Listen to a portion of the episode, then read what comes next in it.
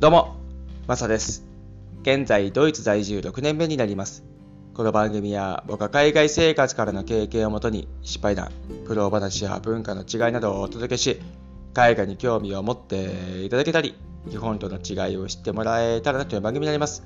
そして、有料放送、エキサイトルームというのをやってるんですけども、海外をキーワードにですね、熱く、深く、そして時には声を荒げております。ご興味のある方はですね、概要欄にリンクを貼っ付けておりますので、そこからご参加してみてください。あと、Spotify で聞かれている方もですね、ご参加可能ですので、ご確認してみてください。はい、ということで、今日はですね、ノイス・ジュッセルドルフを出る日というテーマで話していこうと思います。今日ね、僕この後、フランクフルトへ移動するんですけども、昨日の夜がですね、デュッセルドルフの最後の夜だったんですけども、ちなみにノイスは6月30日でもう自分の家を退去しましてですね、デュッセルドルフ市内にあるホテルにずっと泊まってるんですけども、今日ようやくですね、フランクフルトへ移動する日にこうなったわけなんですけども、まだ詳しいことはですね、明日話していこうかなというふうに思うんですが、とりあえず訳あってですね、フランクフルトへ今日移動するんですけども、デュッセルドルフ・ノイスはですね、もう今日が最後の日ということで、何かこうね、自分の中で感情とかですね、心境の変化があるかと言われると、これがね、一つあるんですよ。寂しい。昨晩はそうでもなかったんですよね。実際にノイスに住んで3年にもうなっちゃうんですよね。もともとはフランクフルトに来てですね、2年半ぐらいそこに住んで、デュッセルドルフ、ノイスにですね、移動してきまして、でもう約3年経ちましたね。いや、本当に早いことで、フランクフルトの2年半をもう抜いてしまったというね、この時間の流れの速さなんですけども、ちょっとですね、昨日の夜はあんまり寂しくなかったんですが、今朝起きてですね、徐々になんかこう寂しくなってってるんですよ。やっぱり3年というのは、うん今は短いようで、実際長かったんだろうなっていうふうに思いはありますね。うん仕事の関係でですね、フランクフルトからデュッセルドルフ、そしてノイスという町に僕は住んだんですけども、もう来た当初はですね、フランクフルトに戻りたい気持ちが結構あったんですよね、正直話すとですね。うん、あまりこう、慣れていってない自分がいましたし、それこそフランクフルトで住み慣れた街を離れるというのは、非常になんか抵抗感がその時あったんですね。日本と比べてですね、言葉も違うし、それこそ役所の対応だとかですね、そういう環境というのは日本と比べて全然こっちの方がですね、対応が悪いわけなんですよ。で、そこでまた手続きとか言葉もね、わからないような感じでやるので、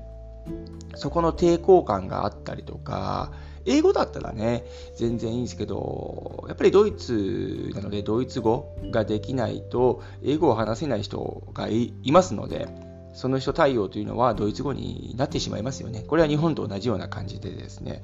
日本よりかは全然ドイツの方が話せる人圧倒的に多いんですけども、中には当然話せない人もいるので、そういう方々にはですね、当然ドイツ語で対応しないといけないし、資料もですね、基本的にはドイツ語なので、なかなかこうスムーズにいかない時があるんですよね。そういうのもフランクフルトで経験をしたので、日本からフランクフルトへ来る時にですね、いろんな手続きがあったりとか、それこそ英語も話せない人とかで、ね、いたりとかするので、したので、結構大変な思いをしたんですけども、これがまたノイスでやらないといけないなっていうふうに思うと、その当時はですね、ああ、めんどくせえなとかっていうふうに正直思ってたんですね。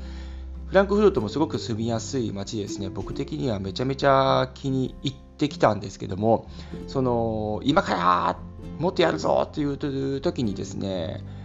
デュッセルドルフノイスの方に変わってしまったので、正式にはノイスですね。僕はノイス在住のノイス勤務だったので、デュセルドルフはですね、今はこの住んでいる州の州都なので、ちょっとデュセルドルフっていう町の名前を出してるんですけども、基本的にはノイスにずっと住んでてですね、うん、で、ノイスの市内の役所もあるわけで、そこに行ったりとかね、してたわけなんですけども、なかなかスムーズにね、やっぱり行かなかったんですよね。それこそ、アポが取れないとかですね、日本みたいに行って、じゃあちょっと待ってくださいねとかっていうわけじゃないんですよね。ちゃんとアポを取って、そして担当者と話して登録するみたいな感じなんですよ。でもちろんですね、直接行ってアポを取ろうとすることもできるんですが、その日、もういっぱいで取れませんみたいなことが本当にあるので、そうするとですね、ネットで取った方が、うん、一番いいのかなっていうふうには思うんですが、これがね、なかなか取れないんですよね。で、そこもまたストレスになりますし、だから僕、こっちに来て、ノイスに来てですね、2ヶ月ぐらい住民登録できなかったんですよ。そんなことあります？えー、2ヶ月間ですね、まだフランクフルトの住所のままでやってたもんですから、それはね、もう役所の方もしょうがないよね、みたいな感じなんですよね。予約いっぱいでですね、みたいな感じなんで、あそこはもうしょうがないで終わっちゃうんだっていうのが日本人の考え方だと思うんですけども、でそこからですねうん住んでいくんですがただフランクフルトの街がすごく好きだったしあと移動しやすいっていうめちゃめちゃ公共の便利が良かったんですよね。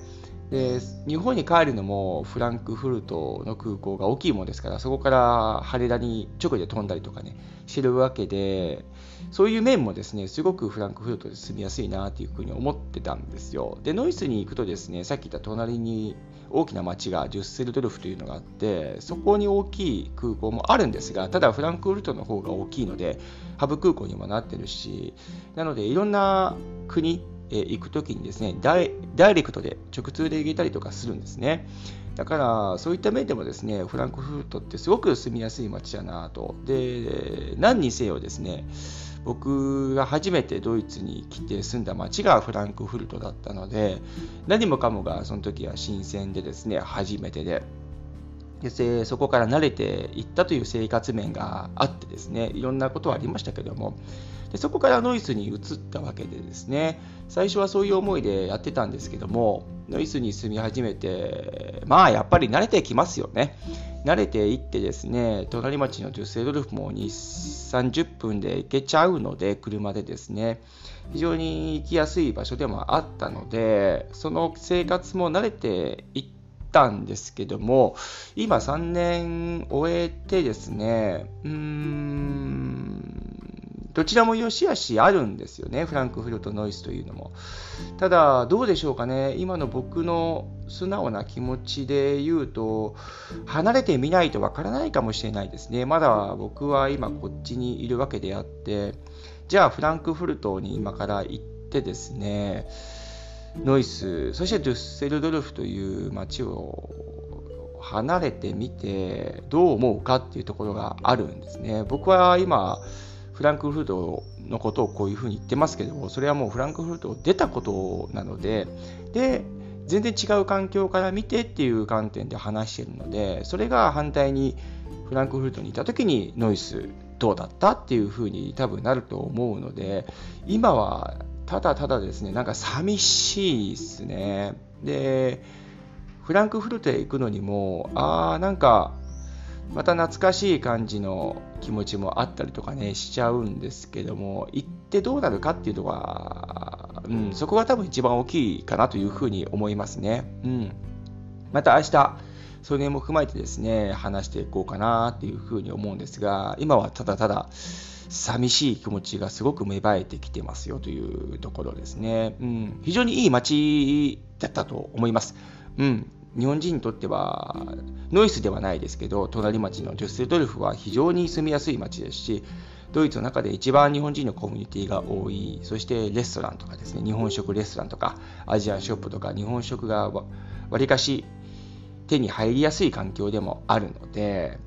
だから日本人にとっては非常にデュッセルドルフという街は住みやすいというふうに僕は思いますね、うん、フランクフルトもドイツの中では2番目に日本人のコミュニティが多いんですけどもデュッセルドルフと比べて2倍ぐらい違うのでデュッセルドルフの方が大きいのでコミュニティがですね。なのでそういった日本食とかですねさっき言ったそういったところはフランクフルトもあるんですがデュッセルドルフの方が数が多いですしその分品質もですね高いなというふうに僕は思っておりますそういった面ではすごく生活面ではめちゃめちゃ過ごしやすい日本人にとっては街なのかなというふうに思いますねフランクフルトも十分過ごしやすいんですけども、うん、僕は実際にこっちに住んでみてですね、ああやっぱりデュッセルドルフの方が便利だなっていうふうに思いましたね。その日本人が住む生活面とか環境にとってですね。はい。というのもですね、うん、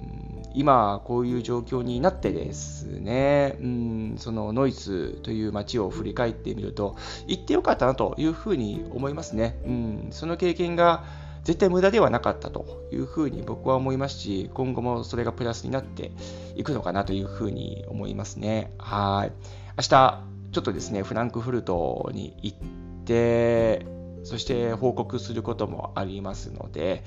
明日の放送をぜひまた聞いてもらえたらなというふうに思います。はい。今日はですね、ノイス10セルドルフを出る日というテーマで話させてもらいましたけども、要するにですね、もう寂しいということをですね